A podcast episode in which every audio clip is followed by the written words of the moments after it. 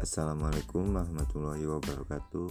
Perkenalkan nama saya Muhammad Bebriansa dengan NIM 1804084 Pada kesempatan kali ini saya akan menanggapi presentasi dari kelompok 7 mengenai inovatif dan kategori adopter. Di dalam satu eh, kelompok ini kan membahas di dalam status sosial status sosial ekonomi yang menjadi karakteristik kategori adopter. Nah, di dalam eh, PowerPoint kelompok ini menjelaskan bahwa suatu status sosial atau ekonomi itu akan mempengaruhi inovasinya. Sedangkan pada kenyataannya tidak tidak harus selalu yang memiliki status sosial tinggi atau ekonomi yang tinggi yang melakukan inovasi. Pertanyaan pertama atau sekedar sekedar ungkapan saja bagaimana status sosial yang tinggi dapat melakukan inovasi di tengah eh,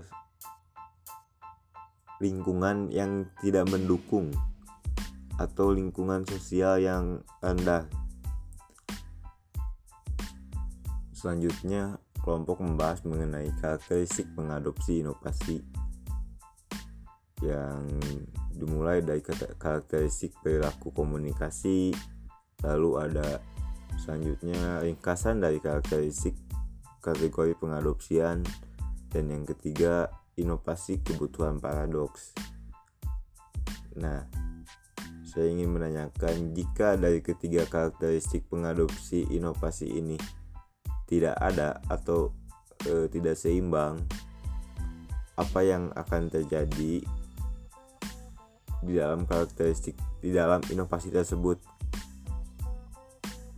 Karena tidak tidak dapat dipungkiri bahwa suatu inovasi akan ke akan mempunyai kelemahannya masing-masing baik itu di dari karakteristiknya maupun dari segala hal dari sisi lainnya.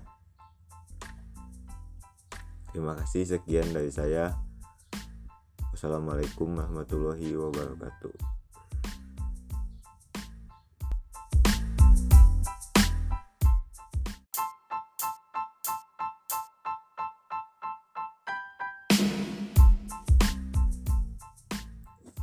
Assalamualaikum warahmatullahi wabarakatuh.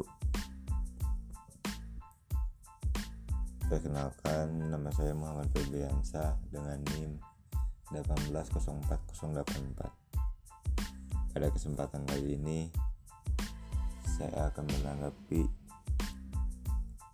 presentasi dari kelompok 8 Inovasi dan Teknologi Pembelajaran Pendidikan Kewarganegaraan tentang opinion leadership and diffusion networks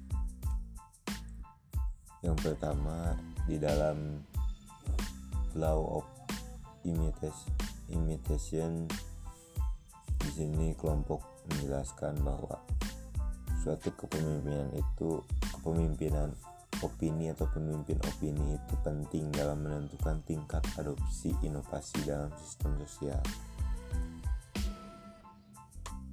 Nah,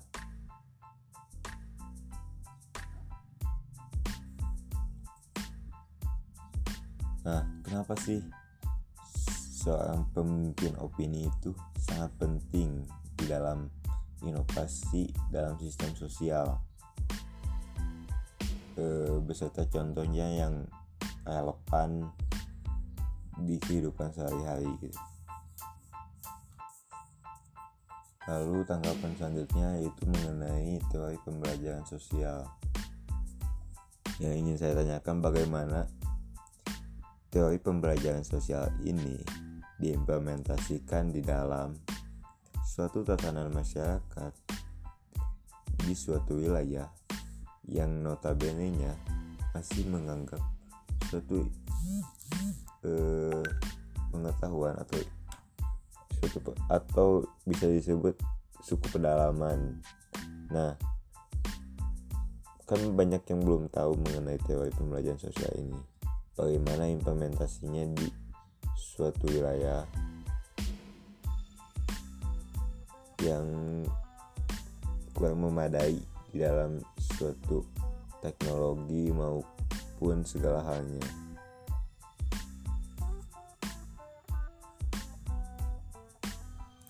Sekian pernyataan dan pertanyaan dari saya. Mohon maaf ya ada kesalahan. Wabillahi taufiq wa hidayah. Wassalamualaikum warahmatullahi wabarakatuh.